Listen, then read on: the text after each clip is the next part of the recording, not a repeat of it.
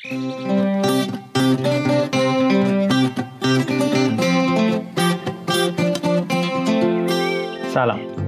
من مرتزا پورمیرزای هستم و شما به قسمت سوم تو گوش میدین. قسمت سومی که قرار نبود انقدر دیر ساخته بشه. ولی خودتون هم می‌دونید دیگه تو این شیش ماه اخیر نه دل و دماغی واسه ساخت این پادکست بود حداقل برای من و فکر می‌کنم که از اون سمت هم شاید خیلی دل و دماغی برای شنیدن حرفهای محیط زیستی به این سبک وجود نداشت. بعد از این همه مدت وقتی تو تعطیلات نوروز 1402 داشتم فکر می‌کردم که کار رو شروع بکنم و ساخت پادکست رو پی بگیرم دنبال موضوع میگشتم تا اینکه یه اتفاق تلخی رخ داد. تصادف جاده یوسفرنگ و می‌دونید که ماجرات با سه تا طولش در واقع سه تا جنینی که در شکم داشت در ابتدای بهار 1402 در همون جاده تهران مشهد محدوده عباس آباد به میامی تصادف کرد. اتفاق تلخی که شیش ماه پیش هم تقریبا افتاده بود یعنی در مرداد ماه حدودا ما این رو داشتیم. قصد نداشتم به این زودی های زود در مورد یوز پلنگ تو این پادکست صحبت بکنم. چون فکر کردم که هم حرف در موردش زیاد زده میشه هم زیاد زده شده و کلی حرف دیگه برای شنیدن و صحبت کردن در موردش وجود داره. موضوعات زیادی که میشه بهش پرداخت. ولی با اتفاقاتی که این چند وقت افتاده و حرفایی که زده شده و کارهایی که انجام شده و خب بالاخره یوز همیشه هم هم برای ماها مهم بوده هم به نظر می‌رسید که برای عموم مردم داره مهمتر میشه. به نظر می‌رسید که یه سری حرفها در مورد این جاده جا داره که زده بشه. بنابراین تصمیم گرفتم که این قسمت سوم رو شاید یه ذره متفاوت تر از دو قسمت قبلی به این موضوع بپردازیم. برای همین تفاوتهایی داره این قسمت با قسمت های قبلی با دو نفر صحبت می‌کنیم و یه ذره شرط گفتگو متفاوته. قسمت سوم با همراهی روزنامه پیام ما منتشر میشه به دلیل اهمیت این موضوع. همچنین با روزنامه پیام ما من همکارانم دوستانم و کسانی که روی یوز داریم کار می‌کنیم در حال حاضر. محتواهای دیگه هم داریم تولید می‌کنیم در مورد اهمیت ماجرای جاده و یوز پلنگ که احتمالا همزمان با انتشار این پادکست اون محتواها ویدیوها و اینفوگرافیک ها رو هم خواهید دید. امیدوارم که برای همه مفید باشه این پادکست و اون اطلاعاتی که در دسترس نیست و شاید به صورت پراکنده منتشر شده به صورت یک جا در مورد اینکه ماجرای کشته شدن یوز پلنگ ها در جاده به ویژه این جاده ای که حد فاصل عباس آباد تا میامی در مسیر تهران مشهد هست رو بتونیم شرح بدیم و هممون بدونیم که داره چه اتفاقی میفته و تو این مدت چه اتفاقی افتاده.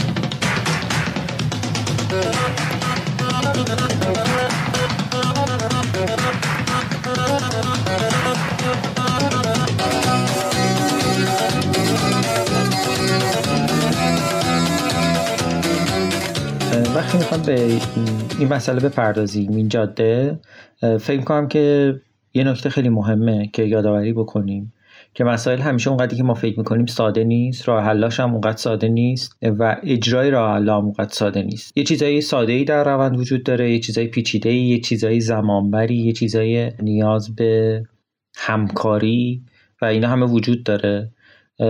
درسته اون جاده حداقل می‌دونیم که تا یوز رو از ما گرفته. البته اگر یوز های در واقع اونایی که به صورت جنین در بدن ماجرات بودن اونا رو حساب نکنیم. خیلی مسئله مهمه خیلی مسئله اورژانسیه.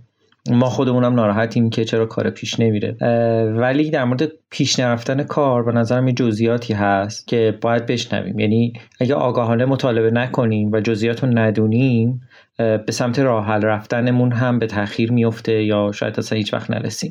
در مورد اینم هم همینطوره. یعنی اینکه صرفا بگیم آقا چرا فنس رو نمی‌کشید؟ یا چقدر مگه خرج داره؟ یا اینکه چرا دست انداز نمی‌ذارید؟ بدون اینکه توجه بکنیم شرایط محیطی اونجا چجوریه؟ یا اینکه شرایط اقتصادی چجوریه؟ یا چقدر هزینه داره؟ و همه اینها نمی‌تونیم در واقع با مسئله مواجه شیم. بله ما هم ناراحتیم که چرا این عددها این عدد فنس ها و این شرایط و این تغییر ایجاد کردن در جاده چرا انقدر سخت و پیچیده است در شرایط فعلی؟ ولی واقعیتش که خب هست. متاسفانه. و ببینیم که در این شرایط چیکار میشه کرد دیگه. فکر می‌کنم هدفمون از این ساخت این پادکست و کسانی که باشون گفتگو کردم اینه که پیچیدگی ماجرا رو در مرحله اول بدونیم که خیلی ساده نیست ماجرا و راه حلش با اینکه حتی آگاهیم و حتی شاید مشابهش در جای دیگه در دنیا انجام شده. ولی شرایط ما خب خاصه گونه ما گونه خاص و پیچیده ایه در زیستگاه کبیری هستیم دشتیه مثلا جنگل یا کوهنی. اینا همه جزئیاتیه که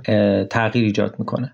ماهیت اون جاده هم که یکی از جاده های مهم و پرتردده اون ماهیت جاده هم یکم پیچیدگی هایی به این مسئله اضافه می‌کنه.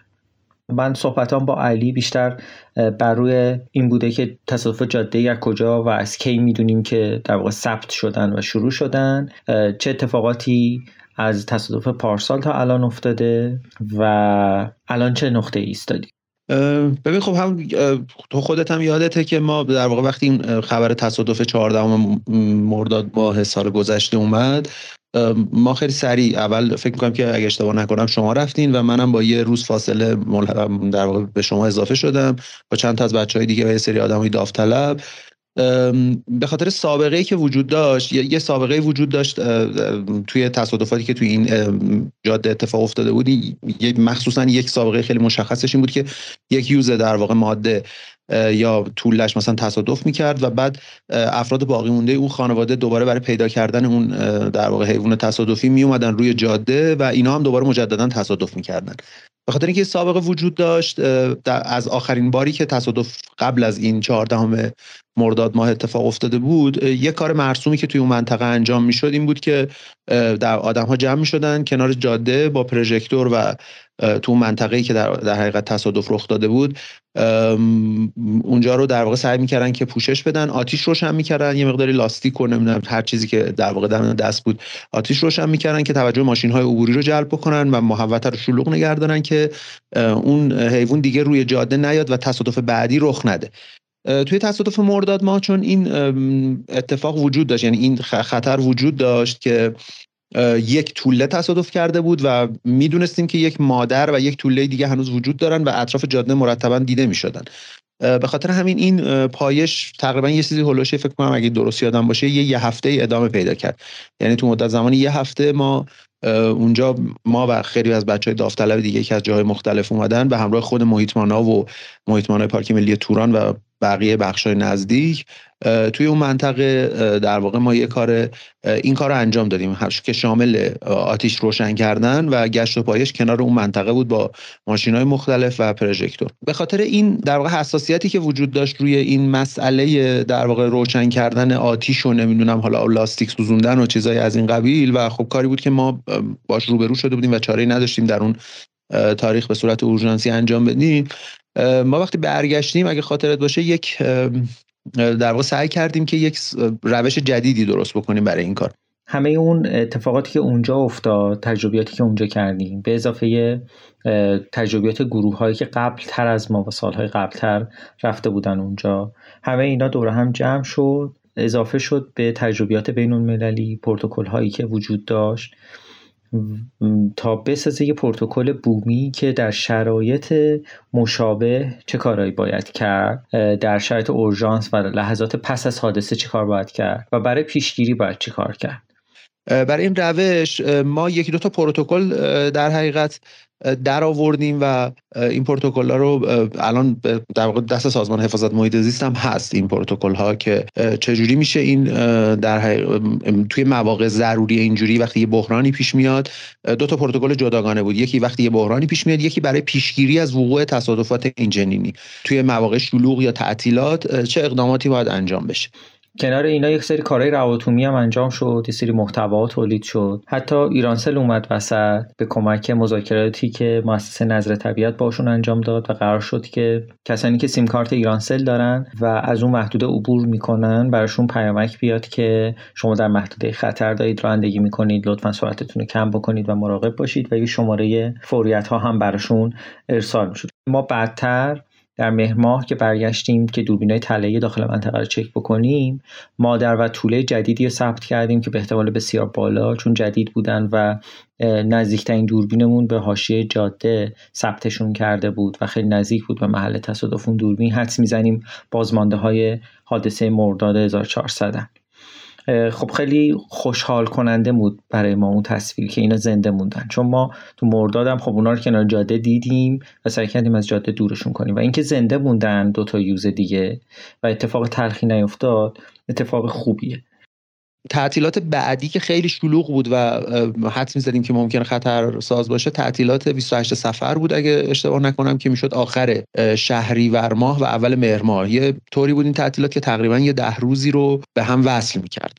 و ما توی اون تعطیلات برنامه ریزی کردیم یه با تجهیزاتی خریدیم یعنی پول جمع آوری شد با کمک مؤسسه نظر طبیعت.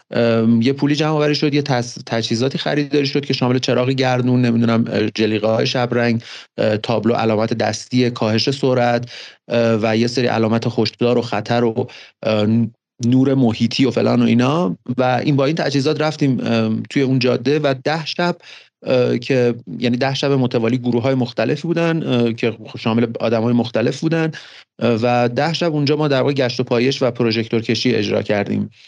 کنار جاده برای اینکه تصادفی اتفاق نیفته. محدوده ای هم که کار می‌کردیم در واقع محدوده پرخطر جدیدیه که شناسایی شده که طولش هم تقریبا 79 کیلومتره. این محدوده رو به دو قسمت تقسیم کرده بودیم بر اساس کار خودمون. یه گروه از در پاسگاه محیطمانی عباس آباد تا کاروان سرای میان دشت در واقع جاده رو دو گروه سوار دور می‌زدن. یه ایستگاه ثابت ماشینی برای کنترل سرعت در اون سمت داشتیم. و بالعکس یه ایستگاه کنترل کاهش سرعت ماشینی ثابت در بعد از سراحی بیارجمند داشتیم و دو تا ماشین هم این دو تا لاین رفت و برگشت رو از سراحی بیارجمند تا کاروانسرای میاندشت مرتب دور می‌زدن و با پروژکتور کنار جاده رو پایش می‌کردن و چراغ گردون و علامت های کاهش سرعت و اینا هم ما داشتیم.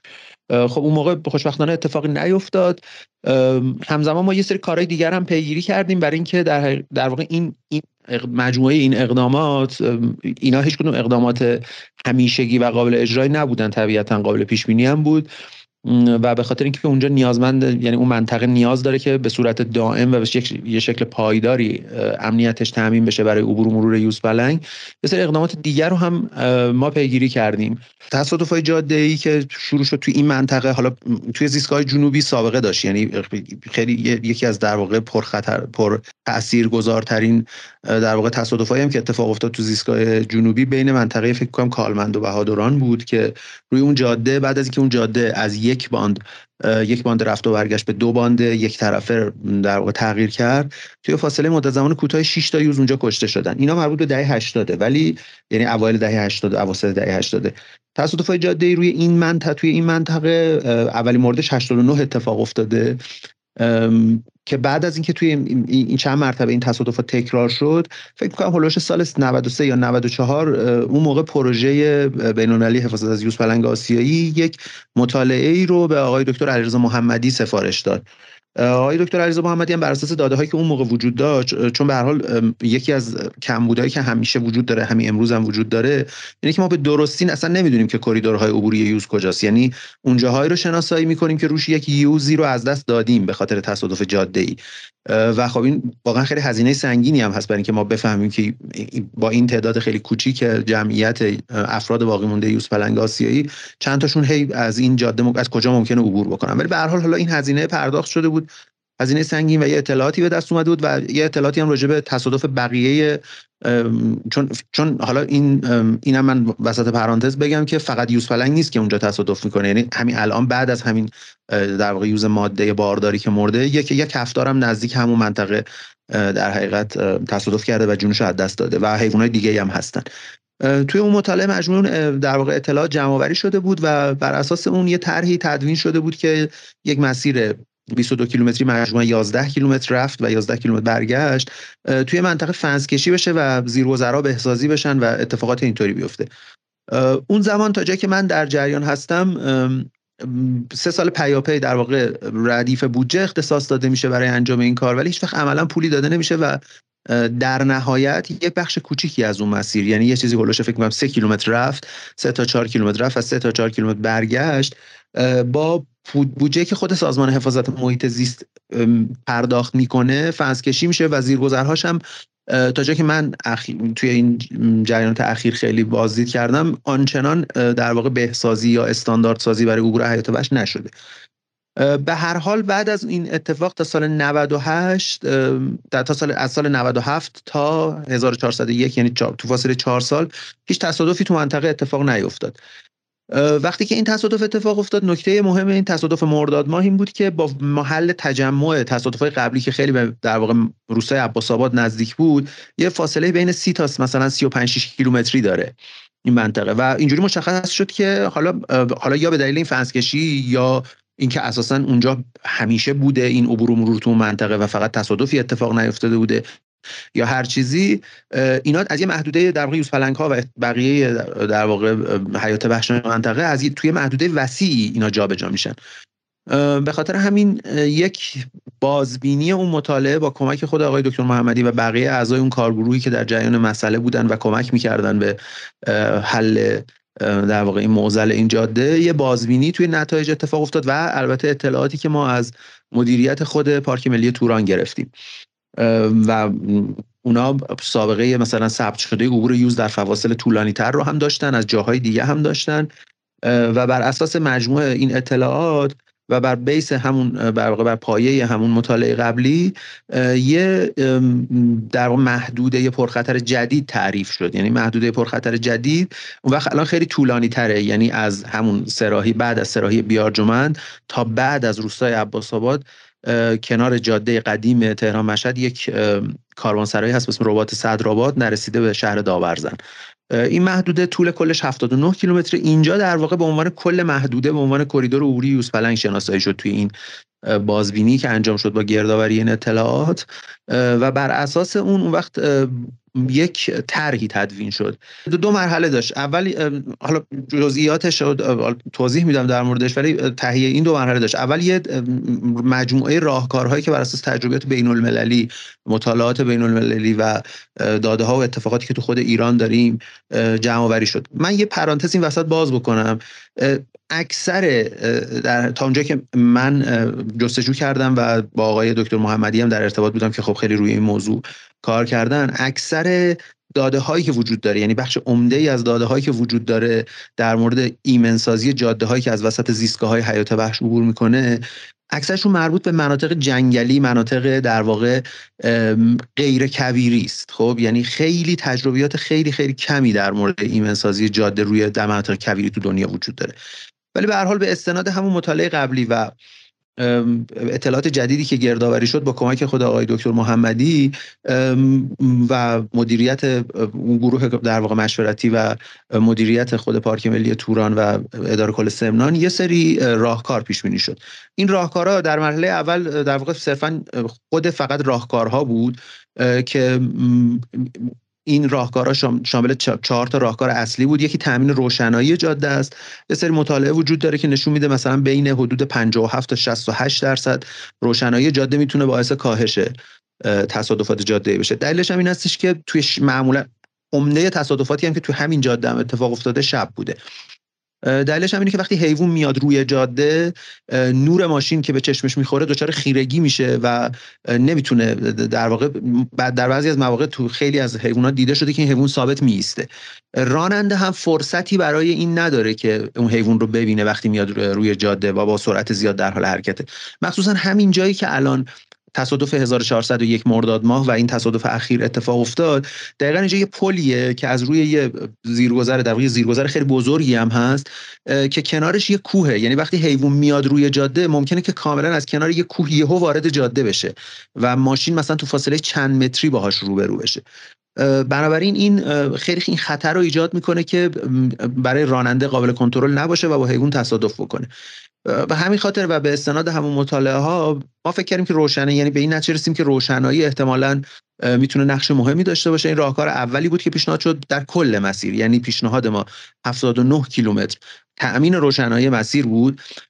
این نکته هم در ادامه اون توضیحی که دادی بگم باز وسط پرانتز این وسط دارم باز می‌کنم که این پروپوزال نبود. این در واقع به درخواست سازمان حفاظت محیط زیست این طرح تهیه شده. و اولش هم نوشته شده که تهیه شده در یک کارگروه مشورتی به درخواست سازمان حفاظت محیط زیست. بعد راهکار دوم باز بر اساس اطلاعات بین المللی و دادای بین المللی فنس کشی و بهسازی زیرگذر هاست که با حالا یه استانداردهایی داره. اونم توضیح میدم تو بخش بعدی. اینا مطالعات بین المللی میگن که تا 83 درصد می‌تونه به این معنی نیست که همه جا این 83 درصد محقق میشه ولی بیشترین در واقع میزان موفقیتی که داشته 83 درصد می‌تونه باعث کاهش تلفات جاده بشه. یه نکته خیلی مهم وجود داره اونم اینه که این فنس کشی و بهسازی زیرگذرها عملا مکمل هم هستن و بدون در واقع بهسازی زیرگذرها فنس کشی نه تنها موفقیت آمیز نیست بلکه می‌تونه اوضاع رو بدتر هم بکنه. بنابراین این این دوتا در قالب یک راه حل ارائه شدن و اصلا جدا از هم قابل تصور نیستن. توی این بخش دو تا محدوده داغ بر اساس مشاهدات عبور یوز و تصادفات قبلی یوز پلنگ و سایر حیوانات شناسایی شد. یکی محدوده داغ شماره یک که طول 16 کیلومتر تقریبا از یک جایی به اسم کالتاقی شروع میشه و بعدش می‌رسه به همین کاروانسرای میاندشت نزدیکی کاروانسرای میاندشت و محدوده دوم طولش 20 دو نیم کیلومتر از یک منطقه بعد از کاروانسرای میاندشت در مسیر به سمت مشهد. بهش میگن محدوده الهاک تا بعد از روستای عباس آباد. این محدوده داغ هم طولش 22 نیم کیلومتره. اینجا هم پیش بینی شد که تو این دوتا منطقه داغ در حقیقت فنس کشی در دو سمت بهینه سازی آبگذرها هر سه تا پنج کیلومتر اتفاق بیفته و این فنس کشی حالا جزئیاتش هم بعدا راجع به اینکه چه جزئیاتی وجود داره و اینا توضیح خواهم داد. توضیح میدم حتما. ولی این فنس کشی این پیش بینی شد و راه حل در واقع سوم نصب دوربین کنترل سرعت متوسط بود. این نصب دوربین کنترل سرعت متوسط هم هدفش این بود که توی منطقه توی این فاصله 80 کیلومتری سرعت رو به 80 کیلومتر کاهش بده به 80 کیلومتر در ساعت. که خودش فرصت بیشتری برای راننده ها فراهم می‌کنه که در صورتی که حیوانی رو روی جاده ببینن ترمز بکنن و از برخورد اجتناب بشه. یه پیشنهادی هم توی جلسه که قبل از این در واقع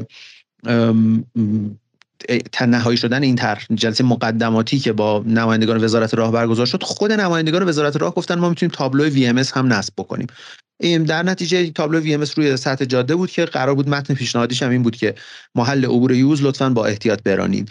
و این هم توی چند تا نقطه مشخصاتش مختصاتش و اینا مشخص شده بود. و این در واقع اینا هم قرار شد که این اتفاقات بیفته. این طرح تو مرحله اول بدون جزئیات یعنی مشخصات آبگذرها نمی‌دونم مشخصات فهم مورد نیاز برای فنس کشی و تعداد دوربین ها و محل نصب دوربین ها و چیزهای از این دست توی گروه های مختلف کارشناسی که وجود دارن به اشتراک گذاشته شد و از اونها هم خواسته شد که علاوه بر در این کارگروه مشورتی برای گروه های مختلف کارشناسی ما این طرح رو فرستادیم و ازشون خواهش کردیم که اگر نکته ای دارن که به این اضافه بشه یا نقدی دارن در مورد راهکارهای پیش بینی شده اون رو به ما اعلام بکنن. توی فاصله زمانی فکر کنم 48 یا 72 ساعته که تا اونجا که یادمه بیشتر از یکی دو تا پیشنهاد یا مثلا یک دو تا نکته خیلی چیز دیگه اضافه نشد به این ماجرا. این طرحی که ما فرستادیم طرح نهایی خب جزئیات علاوه بر جزئیات محد... یعنی در واقع مثلا پیش بینی شده بود که هر سه تا 5 کیلومتر یک آبگذر مهم باید وجود داشته باشه با شرایط استاندارد. شرایطش هم ذکر شده که مثلا چقدر ارزش باشه چقدر ارتفاعش باشه. کفش باید حتما تمیز باشه. محدوده ابتدا و انتهای فنس رو مثلا ما باید حتما مشخص کردیم که باید چه ویژگی هایی داشته باشه چون اون خود اونجا می‌تونه تبدیل به یه محدوده پرخطر بشه اگر اون ویژگی ها رو نداشته باشه. کل این مختصات کل آبگذرهایی یا زیرگذرهایی که در واقع ما پیشنهاد کرده بودیم کل اینا وجود داره.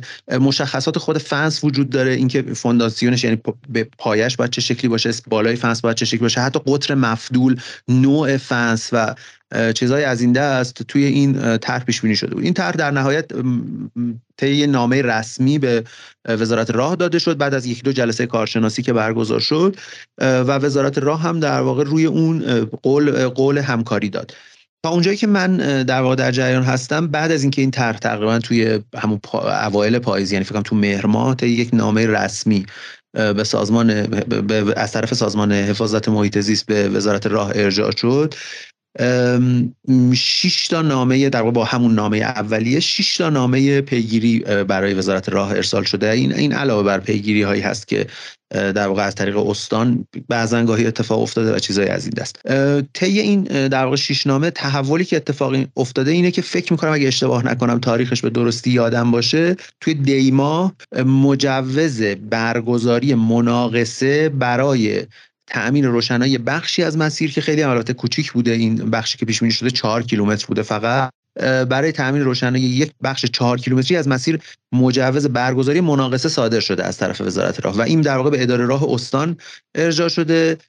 این در پی یه سری از پیگیری ها بوده که مثلا مدیر کل راه شرق استان سمنان رو بردن منطقه رو دیده و چیزهای از این دست. منتها از اون تاریخ که تا امروز الان بیشتر از سه ماه تقریبا میگذره این مناقصه برگزار نشده. هرچند که اصلا من تصورم اینه که اون حجمی از کار که قرار بوده انجام بشه واقعا خیلی نمی‌تونسته تاثیر بذاره. ولی همون کار کوچیک هم اینجا معلق مونده. یعنی علیرغم پیگیری هایی که اتفاق افتاده. بنابراین به نظر می‌رسه که این پیگیری ها مؤثر نیست در این سطح و در حقیقت این همکاری بین دستگاهی بین سازمان حفاظت محیط زیست و وزارت راه شکل نگرفته به درستی و به دلیل عدم این در واقع ارتباط و همکاری بین دستگاهی در واقع وزارت راه کارهایی رو که قول داده انجام بده یا انجام نمیده یا در فرایند بروکراتیک خودش انقدر اینا هی میفته عقب و گیر می‌کنه و اینا که دیگه کار از کار میگذره. یعنی ممکنه یه موقعی اتفاق بیفته که اساسا نه به درد ما می‌خوره نه به درد یوز پلنگ آسیایی می‌خوره و نه به نفع یعنی به درد هیچ کس نخواهد خورد. و شاهدش هم همینه که در از مجوز برگزاری یک مناقصه بیشتر از سه ماه میگذره و هیچ خبری نیست از در واقع خبر اضافه تری منتشر نشده مبنی بر اینکه قرار چه اتفاقی بیفته اونجا. این این خلاصه وضعیت فعلی است اینکه حالا باید در واقع این پیگیری ها الان با توجه به این وضعیت به کدوم سمت بره و نیاز به چه در واقع مدلی از پیگیری و کار داره رو حالا من می‌تونم تو قسمت بعدی بعدی توضیح بدم که به نظر می‌رسه که تو این سطح این پیگیری ها جواب نداده به دلیل حالا یا عدم همکاری وزارت را یا هر مشکل دیگه ای که وجود داشته. و بعد باید در واقع سازمان حفاظت محیط زیست باید چیکار بکنه یا چیکار باید می‌کرده؟ ادامه گفتگوام با علی به این سمت بود که بر اساس اتفاقات قبل دنبال چی بودیم؟ سازمان تا قبل از تصادف 1400 چیکار کرده بود؟ چه سرفصل هایی در این پروتکل که به سازمان محیط زیست پیشنهاد شده بود وجود داشت؟ یعنی به صورت مشخص چه پیشنهاداتی ارائه شد و اونا در واقع به چه سمت سازمان محیط زیست و وزارت راه رو هدایت می‌کرد ببین من فکر کنم که الان این در این مرحله نیازمند اینه که در حقیقت یعنی سطح پیگیری ها از طرف سازمان حفاظت محیط زیست باید فراتر بره. یعنی نیاز نیاز داره که این نه تنها سطح پیگیری ها بلکه نوع پیگیری ها باید فرق بکنه. این نیازمند احتمالا یک دبیرخونه ای هست که این دبیرخونه باید با هماهنگی وزارت راه شکل بگیره یه دبیرخونه مشترک باشه برای پیگیری این راه. و در حقیقت باید به شکل یک طرح ملی بهش نگاه کرد. یعنی فراتر از در حقیقت همکاری بین دو تا دستگاه دولتی نیازمنده که به این ماجرا نگاه بشه. اگر که قراری که این موزل حل بشه. که خب موزل خیلی مهمی هم هست. بنابراین فکر کنم که مثلا اولین گام تشکیل یک دبیرخونه بین دستگاهی یک دبیرخونه بین سازمان حفاظت محیط زیست و وزارت راه و اینکه نیازمند پیگیری فراتر از این سطح هست. به این معنی که خب توی بالاترین سطحی که در واقع این ماجرا پیگیری شده به طور عمومی حالا نه به طور یکی دو تا نامه از طرف ریاست سازمان هم زده شده. اما به طور عمومی من فکر می‌کنم که به طور کلی الان دیگه نیازمند در واقع پیگیری خود ریاست سازمان حفاظت محیط زیست به طور جدی در سطح هیئت دولت این ماجرا. یعنی پیگیری ها و این انجام این کار و تدوین راه و پیشبردش باید در سطح ملی مطرح بشه. دیگه به نظر می‌رسه که این نوع مدل پیگیری ها و این مدل درخواست هایی که حالا سازمان حفاظت محیط زیست بره هی دنبال اینکه وزارت راه بیاد این کار بکنه و اینا جواب نمیده. من یه نکته کوچیکم فقط بگم. این, این تا اینجا حرفم تموم شد. اینکه اصلا چرا سازمان شاید ممکن این سوال مطرح بشه که چرا سازمان حفاظت محیط زیست خودش این کارو نمی‌کنه. دو سه تا دلیل داره این مسئله. سازمان حفاظت محیط زیست اولا که هیچ اتوریتی بر جاده نداره. یعنی اگر که سازمان حفاظت محیط زیست پولش رو هم داشته باشه اجازه اجرای هیچ طرحی در حاشیه جاده و کنار جاده نداره چون متولی رسمی در واقع انجام دادن این کارها وزارت راه هست. نکته بعدی اینه که یک در واقع آخرین نسخه آیننامه اجرایی شکار و سید این البته از قدیم بوده ولی در آخرین نسخه آیننامه اجرایی شکار و سید که تو سال 98 تو هیئت دولت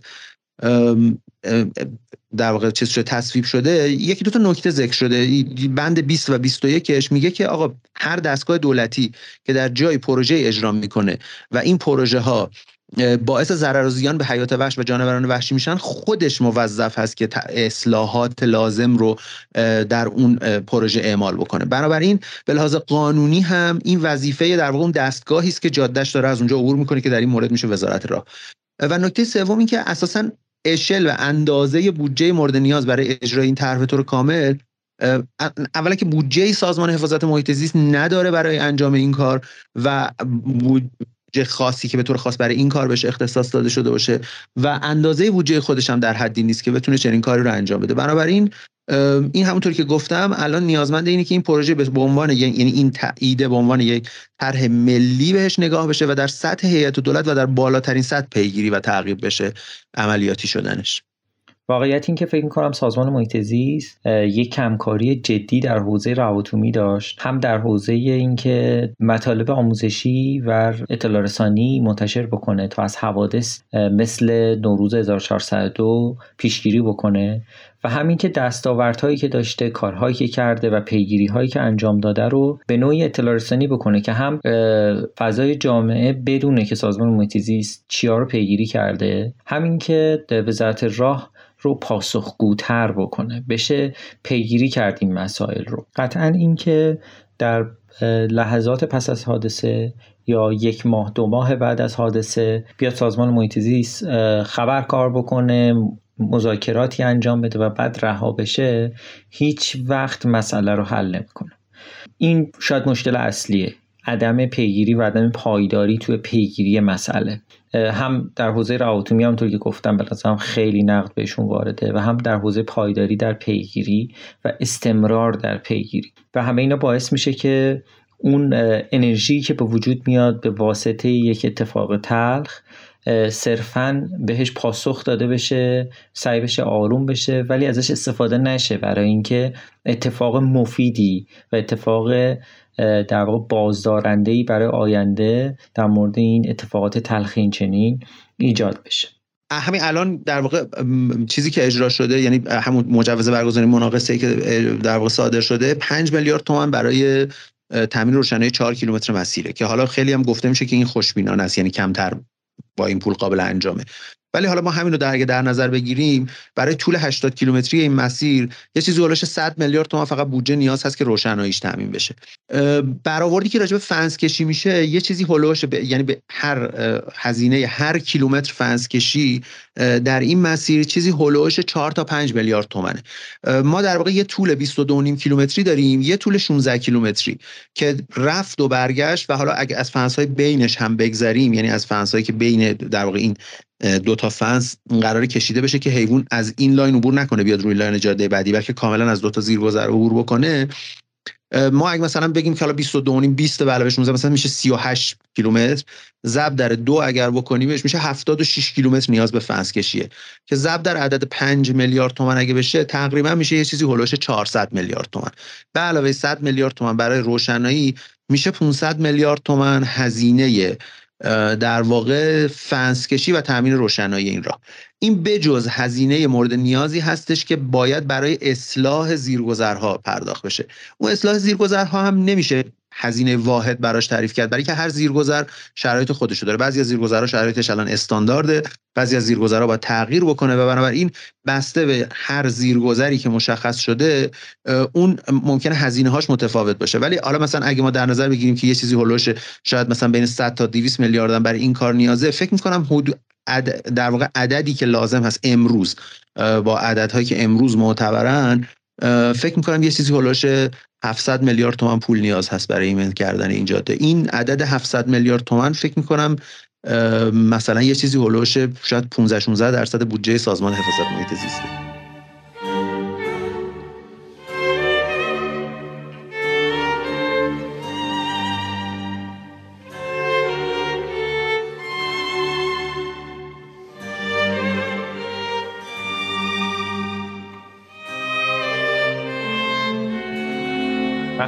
گفتگو رو با آقای علیرضا محمدی انجام دادم پژوهشگر محیط زیست شاید هیچ کسی اندازه ایشون اطلاعات در خصوص این جاده در اختیار ما نذاشته باشه تا الان و پژوهش نکرده باشه روی راه حل ها ایشون اولین نفری بود که راه یا پیشنهاد داد به عنوان یک پژوهشگر مستقل البته به سفارش دبیرخانه پروژه بینالمللی حفاظت یوز پلنگ آسیایی و آغازی بود برای ایمن کردن جاده. ولی باز هم هم پژوهش ایشون و هم ایجاد اجرای راه حل ها بالا و پایینیایی داشت که در مورد این مسائل پرسیدم و ازشون پرسیدم که داستان پژوهش روی این جاده از کجا شروع شد. حدود میگم سالهای 93 94 بود که من مطالعاتی رو تو در واقع مقطع کارشناسی ارشد در خصوص جاده ها داشتم. با پروژه یوز آشنا شدیم و بحث رو برای یوز پلنگ چون که در واقع بحث تلفات جاده یوز پلنگ اون زمان هم مطرح بود ما وارد این حوزه شدیم که بیایم مطالعاتی رو روی جاده در واقع میامی تا عباس آباد داشته باشیم. پیرامون بحث تعیین محدوده های خطر تلفات جاده ای که به در واقع مناطق خطر یا در واقع محدوده های هات نقاط داغ در واقع نقاط داغ یا محدوده داغ تلفات جاده مطرح میشه. مطالعاتی رو داشته باشیم هم در واقع محدوده های داغ تلفات جاده یوز پلنگ رو مشخص کنیم و همچنین مشخص کنیم که کریدور در واقع زیستگاهی یوز پلنگ همچنین کجاها کریدور یوز پلنگ توسط جاده قطع میشه و در واقع آیا کریدور یوز پلنگ با محدوده های داغ تلفات جاده ای همپوشی داره یا نداره؟ یکی از مطالعات ما در واقع مطالعات ابتدایی ما این بود که در واقع انجام شد.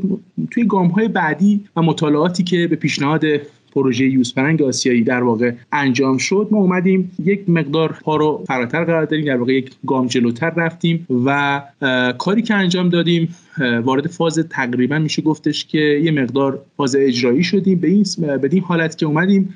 بعد اینکه محدوده های داغ تلفات یوزپلنگ رو مشخص کردیم که چیزی حدود تقریبا دوازده کیلومتر در اون جاده با توجه به data ی اون موقع یعنی اینو لازم من بگم که داده های نقاط حضوری که ما از یوز پلنگ آسیایی داشتیم و از پروژه یوز ما این نقاط رو دریافت کردیم در واقع اومدیم اون محدوده داغ 12 کیلومتری رو که با نرم افزار و روش های مختلف مشخص کردیم اومدیم در واقع تابلوهای هشدار دهنده ای رو قبل و بعد محدوده خطر توی مسیرهای رفت و برگشت در محور میامه عباس آباد و حتی در واقع در دو سمت جاده پیش بینی کردیم. در واقع تابلوهای هشدار دهنده بودن که به عنوان اولین گام در واقع توی اون جاده استفاده شد برای هشدار به راننده هایی که توی در واقع محور میامه عباس آباد رانندگی می‌کنن نصب شد. تعداد تابلوها در واقع در اون موقع بازه اول هشت تابلو بود که یک سری از این تابلوها رویشون چراغ هشدار دهنده نصب شد. بعد در واقع در جلوتر در ادامه کار اومدیم مطالعاتی رو انجام دادیم مبنی بر اینکه در دنیا چه راهکارهایی استفاده میشه برای تلفات جاده گوشخاران چه راهکارهایی برای کاهش تلفات اونها استفاده میشه و در واقع در گام های بعدی در واقع توی اون مسیر در واقع اومدیم چهار تا بیلبورد رو در واقع با پیشنهاد خود در واقع پروژه یوز طراحی و نصب کردیم. همه اینها در واقع میگم جزو راهکارهای اولیه و ابتدایی برای هشدار به رانندگان در محور میامه به عباس آباد بودش. خب فعالیت اولیه منجر به اتفاقات مثبتی هم شد. اینکه چهار کیلومتر در سال 96 در اون منطقه فنس شد به خودی خود اتفاق مثبتیه. اینکه یک هزینه مشخصا برای ایمنسازی یک جاده برای یک گونه وحشی اتفاق بیفته. با این مقیاس خودش اتفاق جدیدی بود و اتفاق پیشرویی بود.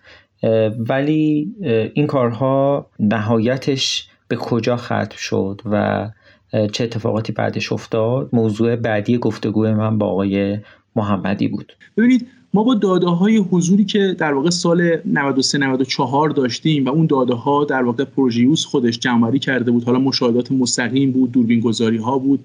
اطلاعاتی که جمعوری شده بود ما از اونها استفاده کردیم. منتها این داده ها قطعا عدم قطعیت دارن. یعنی در واقع ما با دقت بالا نمی‌تونیم 100 درصد بگیم که داده ها در واقع یوز فقط تو همون محدوده هستش. ببینید یوز خب وسط جابجایی وسیع داره همونطور که حالا خود شما و خیلی از دوستان می‌دونن. حتی تا 400 کیلومتر جابجایی رو برای یوسفرنگ ثبت کردن توی ایران.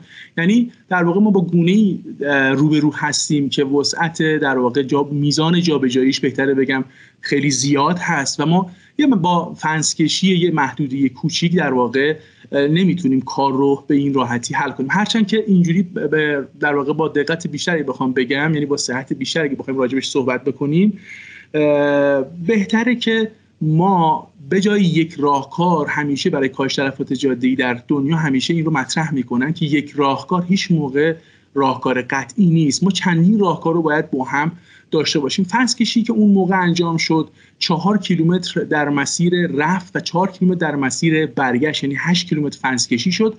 منتها پیشبینی ما و پیشنهاد ما در واقع دوازده کیلومتر فنس کشی بود در مسیر رفت و مسیر برگشت که این اجرا نشد به خاطر بودجه‌ای که حالا سازمان در واقع و پروژه نداشتن اون موقع و با همون بودجه اندکی که در واقع حالا تونسته بودن در واقع بگیرن و وارد فاز اجرا بشن چهار کیلومتر رو فنس کشی کردن. تحقیقاتی که آقای پورمیرزای عزیز توی دنیا انجام شده نشون میده که فنسکشی مقطع کوچیک و کوتاه در واقع مقطع کوتاهی از جاده خودش ریسک تلفات جاده ای رو می‌تونه افزایش بده. یعنی چی؟ یعنی که گونه های ما مثل حالا یوسفلن یا گونه های دیگه که تو مقطع هستن می‌تونن در واقع از فنس عبور کنن در انتها و ابتدای فنس بیان روی جاده و حتی ریسک تلفات جاده ای رو ما افزایش بدیم با این کار.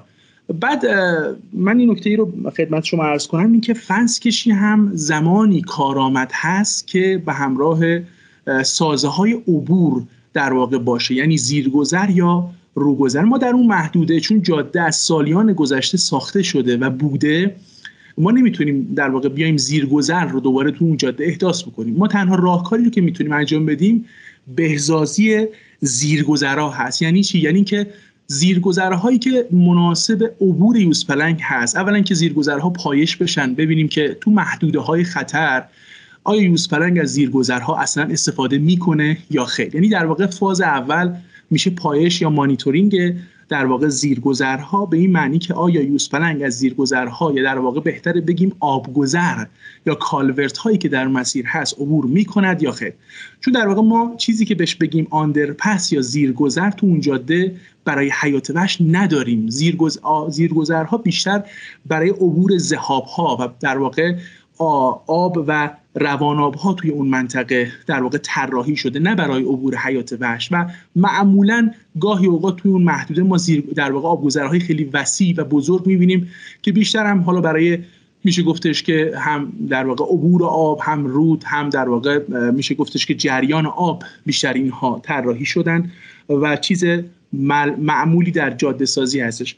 منتها به خدمت شما که عرض بکنم فنس کشی به تنهایی بدون توجه به سازه های عبور خودش می‌تونه یه مانع جدی باشه برای در واقع جریان ژن و جابجایی. یوز پلنگ ها و از طرف دیگه خودش می‌تونه ابتدا و انتهای فنس رو تبدیل بکنه به یک محدوده خطر.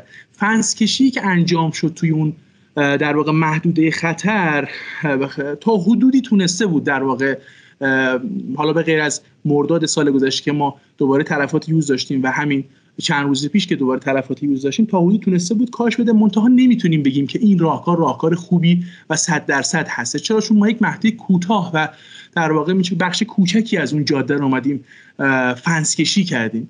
و در واقع فنسکشی در دنیا نشون میده. به طور میانگین مطالعاتی که اخیرا سال 2021 در دنیا انجام شده یک مطالعه مروری جامعه توسط محققینی از آمریکا که فنس کشی به همراه سازه های عبور مثل زیرگذر و روگذر به همراه هم می‌تونن به طور میانگین 83 درصد از تلفات جاده در واقع پسانداران بزرگ جسه رو کاهش بدن. بنابراین فنس به همراه سازه های عبور حیات وحش می‌تونه کارآمد باشه و به تنهایی نمی‌تونه کارآمد باشه. توی اون جاده در واقع ما تابلوهای هشدار دهنده رو داریم بیلبورد های در واقع برای عبور یوز پلنگ برای هشدار به راننده ها رو داریم.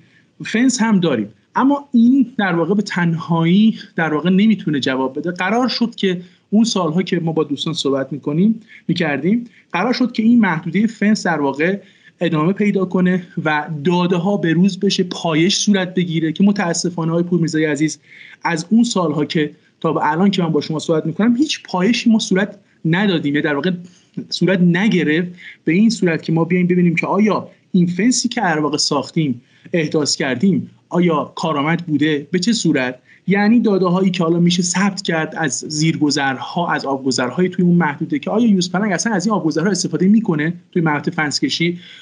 تا چه حد در واقع این فنسه تونسته کمک بکنه؟ حتی تابلوهای هشدار دهنده ما تا, تا چه حد تونستن در واقع تاثیرگذار باشن تو کاهش تلفات جاده‌ای در واقع حیات وحش منطقه به خصوص پلنگ آسیایی؟ چیزی که مطالعات نشون میدن راهکار در واقع خوب و بهترین راهکار در دنیا در واقع من تاکید می‌کنم فنس به همراه سازه عبور هست. بقیه راهکارها راهکارهای مقطعی یا در واقع کم بازده هستن. یعنی در واقع خیلی درصد راندمان و در واقع کاهش تلفات جاده حیات وحش توی اونها بسیار پایین هست. این رو من نمیگم مطالعات توی دنیا داره نشون میده. بنابراین ما برای یوز که گونه ای هست که وسعت جابجایی بسیار زیادی داره ما نمی‌تونیم با یک راهکار کار رو صد درصد تلفات رو کاهش بدیم.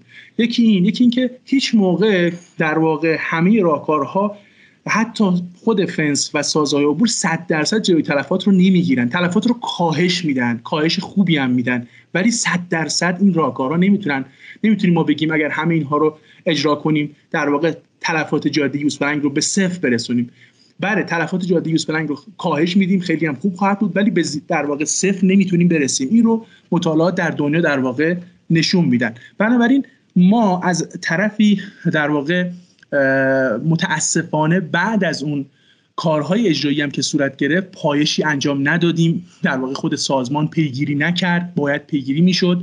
در واقع مطالعات بیشتر می‌شد. حتی چه بسا مطالعات خیلی بیشتری توسط حالا متخصصین بیشتر افراد بیشتر حالا دانشجوهای دکترا دانشجوهای ارشد انجیو ها انجمن ها صورت می گرفت که در واقع ببینیم این راهکارها کدوم ها بازدهی بیشتری دارن راندمان بیشتری دارن و کدوم ها کمک می‌کنن به کاهش تلفات یوسپن یعنی در واقع ما فاز پایشمون و فاز پیگیریمون توسط سازمان حفاظت محیط زیست در واقع از بین رفت و با در واقع از بین رفتن یا بهتر بگم با کمرنگ شدن یا با در واقع نبودن یک پروژه یوزپلنگ آسیایی که از سالهای در واقع گذشته دیگه ما شاهد حضور در واقع جامعه فعال پروژه یوزپلنگ آسیایی نیستیم این مشکلات دو چندان شد و از طرفی هم با مشاهداتی که حالا خود انجمن یوز دوستان و در واقع کارشناس ها و محیطبانای عزیز اون منطقه داشتن خب جمعیت یوزپلنگ توی تابستون دوباره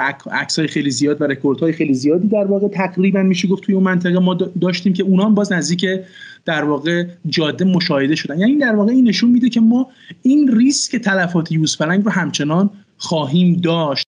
همونطور که گفتم مسائل و راه حلاشون مخصوصا وقتی در شرایطی که داریم در موردش گفتگو می‌کنیم هستیم خیلی ساده و شفاف نیست. یه کاری که انجام میدی برای حل مشکل هم ممکنه مسائل جدیدی به وجود بیاری و هم ممکنه که چشمت رو نسبت به مسائل جدیدی باز بکنه. گفتگومون رو با آقای محمدی اینجوری ادامه دادیم که چه کارهای دیگری نیاز بود که انجام بشه تا فعالیت های انجام شده رو مؤثرتر بکنه برای هدفی که دنبال می‌شد. کمیته ای رو در واقع تشکیل شد در واقع با همراهی سازمان حفاظت محیط زیست. و تو این کمیته خیلی از دوستان در واقع و افراد متخصص حضور داشتن. تو اون کمیته مطرح شد سری راهکارهای خیلی خوب و پیشنهادات به سازمان حفاظت محیط زیست در تابستون در واقع سال 1401 بعد از تلفات یوسپرنگی که ما متاسفانه در مرداد ماه در واقع بر اثر تلفات جاده از دستش دادیم. راهکار یکی از راهکارها و راهکارهای مختلفی که پیشنهاد شد یکی از راهکارهایی که خیلی در واقع در دنیا هم در واقع بعد از فنسکشی در واقع یکی از راهکارهایی که تقریبا نسبت به بقیه راهکارها به غیر از فنس و سازهای عبور راندمان بالایی داره در واقع ایجاد روشنایی هست برای رانندگان به خصوص در تایم های عصر و شب که جاده ها در واقع تاریک هست و راننده ها با سرعت بالا تقریبا توی جاده میامه عباس آباد رانندگی می‌کنن. ایجاد روشنایی بود که در واقع میگم متاسفانه تا به الانی که با شما صحبت می‌کنم در واقع پیگیری, پیگیری صورت نگرفت. در واقع قرار شده بود که 74 کیلومتر از اون مسیر تقریبا روشنایی ایجاد بشه که راننده ها در شب دید بالایی داشته باشن که در واقع اگر یوز یا گونه دیگری در روی جاده میاد حداقل بتونن کنترل بکنن. بنابراین خود روشنایی هم در واقع توی مطالعات دنیا نشون داده شده که ایجاد در واقع روشنایی می‌تونه خودش یه چیزی حدود بین 50 تا 60 درصد می‌تونه در واقع باعث کاهش تلفات جاده‌ای بشه. اما میگم این ارزیابی ها در کشورهای مختلف صورت گرفته و مطالعه موری سال 2021 چاپ شده. ما در خصوص این جاده بخوام در واقع جنبندی بکنم. اولا اینکه شاید خیلی از مردم بگن که چرا سریع فنس نمی‌زنن سریع در واقع کنترل بشه نمی‌دونم چرا روگذر نمی‌زنن. خیلی راحت بخوام صحبت بکنم. یک گفتم در صحبت های قبلی یک راه کار و یک راه حل به تنهایی نمی‌تونه برای کاهش تلفات این گونه موثر باشه. ما چندین راهکار رو نیاز داریم که در واقع از قبیل حالا ایجاد روشنایی به خدمت شما که عرض بکنم بحث دوربین های کنترل سرعت. به همراه پنسکشی در واقع و بروز کردن داده های ما پایش ما از اون محدوده در واقع برای اینکه بدونیم کدوم در واقع آبگذرها بهتر بگیم در واقع توسط یوز پلنگ مورد استفاده قرار می‌گیره. آیا اصلا استفاده میشه؟ نمیشه. داده های حضور یوز پلنگ رو چک کنیم اطراف جاده و در واقع داده ها داده های بروزی باشه پایش حتما صورت بگیره. چیزی که حلقه گم شده یا این مطالعات ما بوده از سالهای 94 95 دیگه ما در واقع رها شده اینکه پایش نکردیم. ببینیم که در واقع آیا این راهکارهایی که استفاده کردیم میزان در واقع کاراییشون در کاهش تلفات جاده یوسپرنگ چقدر بوده؟ یعنی تونسته کمک بکنه تونسته در واقع کاهش بده و اینکه آیا یوسپرنگ از این مرده استفاده کرده نکرده کجاها عبور کرده؟ در دنیا داده هایی که استفاده می‌کنن برای پایش حیات وحش بیشتر خب حالا داده هایی که استفاده میشه از ردیاب های ماهواره استفاده می‌کنن. ما در ایران خب بیشتر متکی هستیم به دوربین های طلعی مشاهدات مستقیم که خود محیطبانای عزیز توی مناطق دارن. بنابراین داده های ما می‌تونه در واقع درسته یه مقدار نسبت به داده هایی که خارجی ها تو کشورهای مختلف استفاده می‌کنن صحت و عدم قطعیت در واقع صحت کمتر و عدم قطعیت داشته باشه.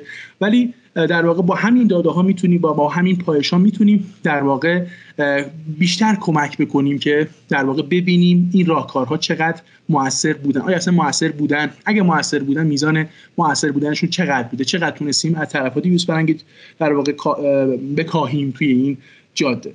فنس کشی های 15 اگر اشتباه نکنم سال 95 96 اگر اشتباه 96 در واقع یه مناقصه ای رو در واقع خود سازمان فاز محیط و پروژه یوز با یک شرکتی در واقع انجام دادن و قرار شده بود میگم در ابتدا 12 کیلومتر رفت 12 کیلومتر برگشت فنس کشی بشه که در واقع با توجه به بودجه‌ای که تونسته بودن و اعتبارات لازمی که خود سازمان داشت در واقع این شد چهار کیلومتر رفت و چهار کیلومتر برگشت. یعنی در طول 8 کیلومتر از اون جاده در واقع ما فنس کشی کردیم که میگم این فنس فنس به مدت در واقع با یک مسیر کوتاه در واقع خودش خطر در واقع ریسک تلفات رو حتی می‌تونه ببره بالا. که من اون موقع مطرح کردم متاسفانه میگم در واقع نیاز می‌شد که باید ادامه پیدا می‌کرد بودجه ها و اعتبارات بیشتر می‌شد و حتی داده ها و پایش های ما بیشتر می‌شد که این اتفاق متاسفانه نیفتاد. بعد از فنسکشی در همون محدوده کوتاه یه مدت تصادفات جاده متوقف شد. یعنی یه مدت خبری نبود و به نظر می رسید که جواب مثبتی داریم می‌گیریم تا اتفاق مرداد ماه سال 1401 یهو به همه یادآوری کرد که مسئله جاده حل نشده. باز در مورد این میشه صحبت کرد که چرا دوباره به نظر می‌رسه تلفات جاده شروع شده. ولی از آقای محمدی پرسیدم که در سالهای اخیر آیا اتفاقاتی افتاد یا بعد از اینکه فنسکشی ها انجام شد همه چی رها شد و به همون فنسکشی اولیه بسنده شد؟ این تلفات اخیر در واقع این دو مورد که با فاصله زیادی از در واقع اون مهد فنسکشی صورت گرفته نشون میده که بله یه محدوده کوتاهی از جاده رو که ما فنس کشیدیم اولا در واقع کار درستی نیست یه کار ناقصی هست. هرچند که تونسته بوده شاید تا حدودی کمک بکنه به کاهش تلفات توی سالهای قبل. ولی ما با فرضیه ها و سوال های مختلفی روبرو هستیم برای یوزپلنگ که به این سادگی نمی‌تونیم به اونها پاسخ بدیم.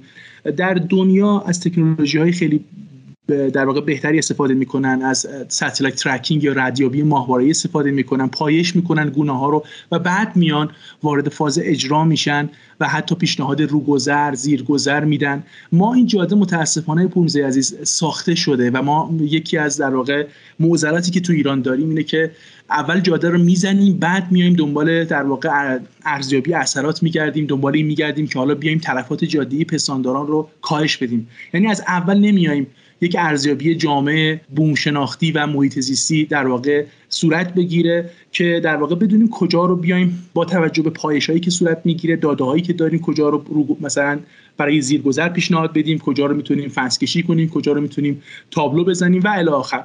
بنابراین ما با یه پیچیدگی خاصی با این محدوده روبرو هستیم. حقیقتش به شما بگم خیلی جای دنیا و با خیلی از کارشناسا که من توی دنیا مکاتبه کردم برای این مورد یوز فرنگ حالا با تمام متخصصین حوزه جاده ها در واقع تلفات جاده ای که روی گوشخارا کار می‌کردن و روی پسندار بزرگ صحبت می‌کردم این جاده پیچیدگی های خاص خودشو داره. چرا؟ چون ما با جاده ای طرف هستیم احداث شده از طرفی با گونه رو هستیم. میزان جابجاییش خیلی وسیعه. بنابراین برای رسیدن به این سوال ها برای اینکه بدونیم چرا الان مثلا این یوز پلنگ از اون محدود فاصله گرفته قطعا نیاز به پایش های خیلی بیشتری داریم نیاز به در واقع ادغام روش های مختلف داریم برای اینکه برسیم به یک در واقع پروتکل خوبی که بگیم آقا بله با این مجموع راهکارها می‌تونیم جلوی کاهش تلفات یوز رو بگیریم. یعنی در واقع همه اینها منوط میشه که به در واقع پایش به پیگیری های خود سازمان حفاظت محیط زیست به فعال شدن پروژه یوز فرنگ آسیایی که این کمک بکنه که در واقع اولا میزان اعتبارات افزایش پیدا کنه.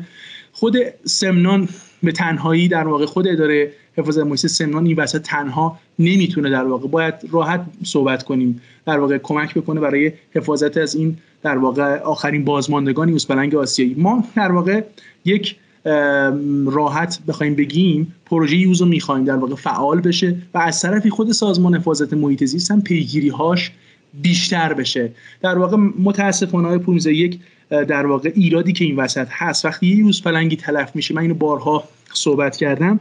یک ماه موضوع داغه. یعنی یک ماه در واقع همه کارشناسا همه فعالین همه متخصصین همه در واقع کارمندان و کارکنان سازمان محیط زیست یک ماه در واقع این موضوع رو جدی می‌گیریم هممون. بعد اینکه یک ماه تموم شد و در واقع موضوع سرد میشه در واقع همه انگار حل شده پیگیری صورت نمی‌گیره.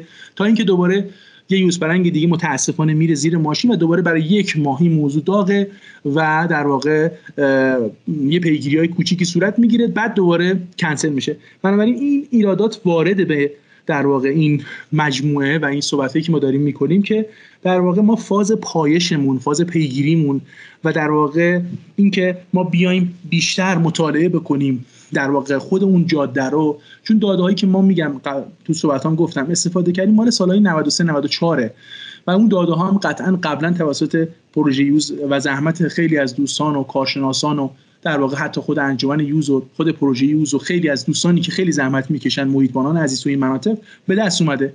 ولی این منوط به این نیست که همون داده ها در واقع ما رو به ما کمک کرده.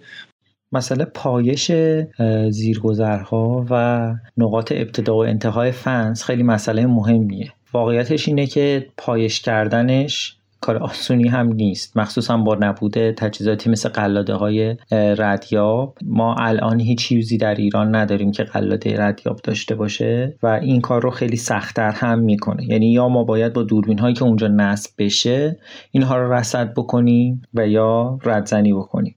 واقعیتش اینه که اونجا به دلیل اینکه وسط بیابون خیلی امن نیست نمیشه با دوربین اونجا رو پایش کرد تجهیزات دیگری که بشه اونجا نصب کرد. چرا که کسایی که حتی برای جمع کردن زباله های اطراف جاده یا زیر پل ها میان ممکنه که دوربین رو ببرن. حتی یک سری از پایه های فنس ها هم تو چند سال اخیر دزدیده شده. یه سری از اون تابلوهای چشمک زنی که روش سولار هم نصب بود برای اینکه محل حادثه رو نشون بده اونا حتی بریده شدن و دزدیده شدن. واقعا بیابونه و این اتفاقات در شرایط فعلی مملکت خیلی دور از ذهن نیست.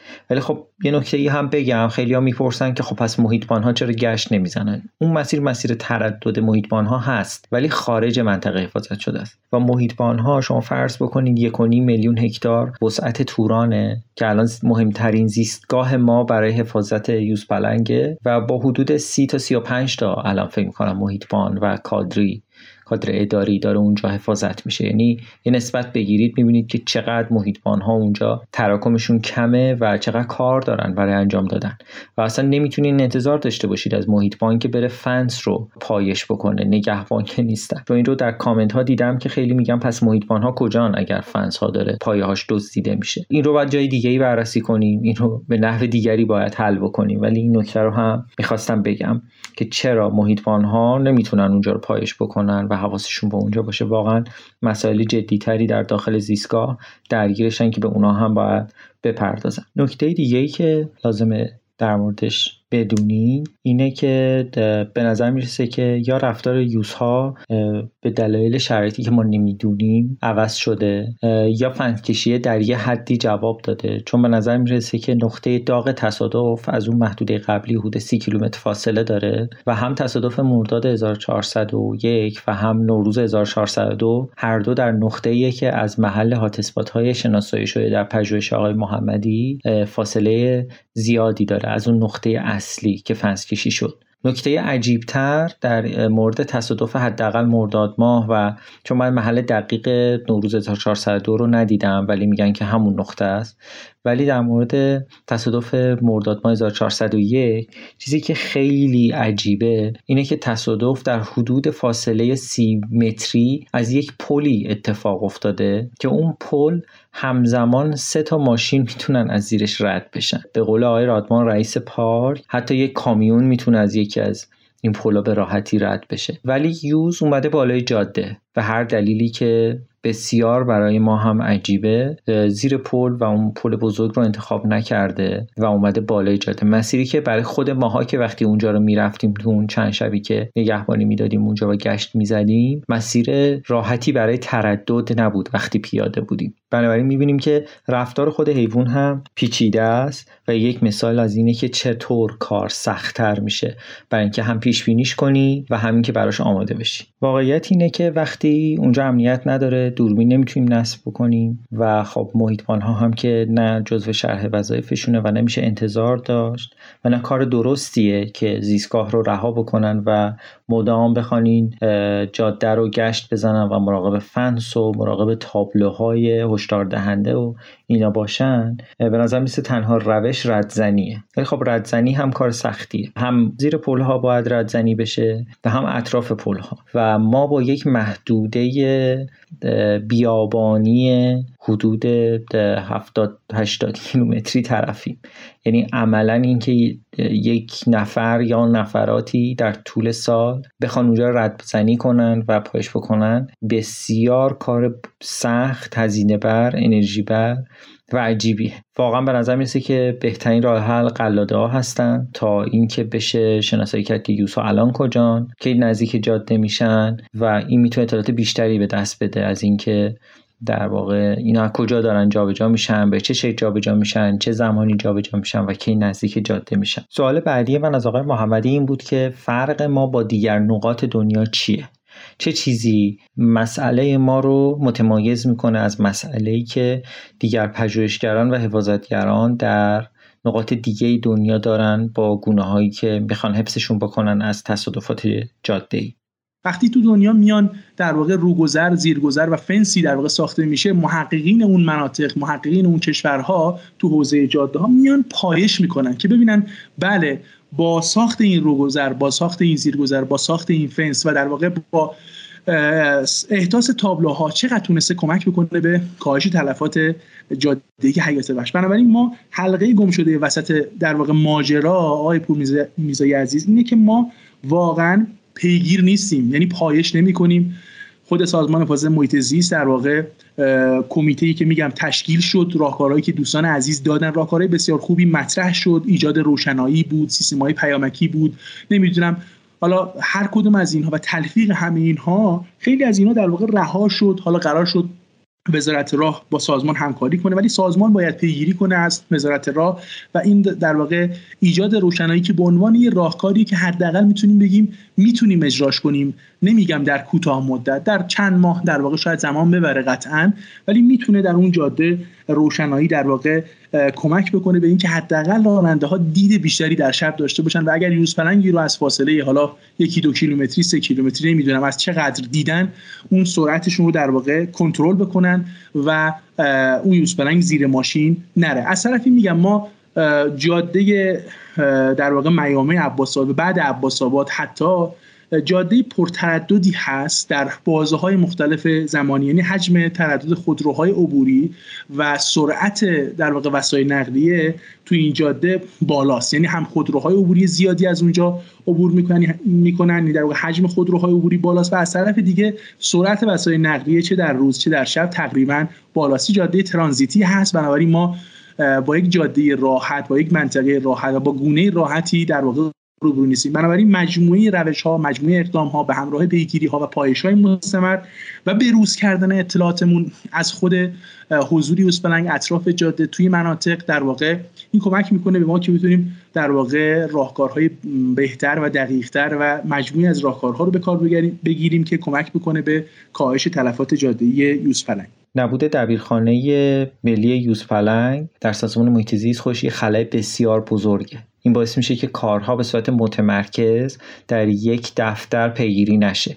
موقعی که پروژه حفاظت زیست پلنگ آسیایی وجود داشت خب شرایط خیلی متفاوت بود. در دوره های متفاوتی کارهای بزرگ و جدی در پروژه حفاظت زیست پلنگ پیگیری می‌شد. این پروژه خب از سال 80 که آغاز به کار کرده بود تو دورهای مختلف روی چیزهای متفاوتی متمرکز بود. مثلا توی دوره محیطبان های جدیدی گرفتن مختص حالا معروفن به پروژه محیطبان های طرح یوز. و خب محیطبان خوبی بودن. همین الان هم توی توران محیطبان های طرح یوز هستن که بعدا جذب سازمان شدن و وارد در واقع پرسنل رسمی سازمان شدن.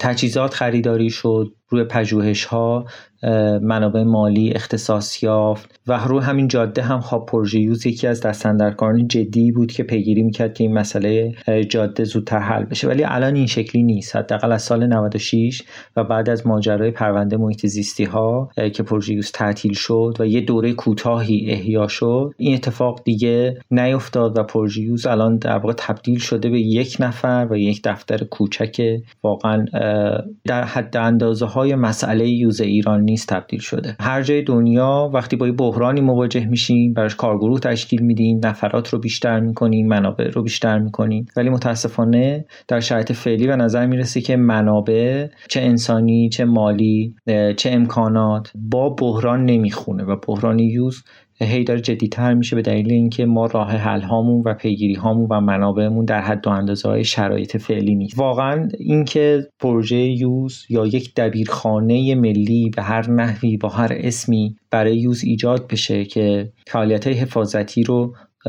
رسد بکنه نیازها رو رسد بکنه و برنامه ریزی بکنه مینستریم بکنه برای پروژه حفاظتی به نظر می‌رسه بسیار حیاتیه برای یوز پلنگ و یکی از دلایلی که واقعا این کار جاده پیگیری نمیشه و پیش نمیره همین مسئله است که اون دفتر کوچکی در سازمان محیط که توسط یک نفر داره کار می‌کنه یک سر و هزار سودا. امیدوارم گفتگوهای این قسمت تو کاکس براتون مفید بوده باشه.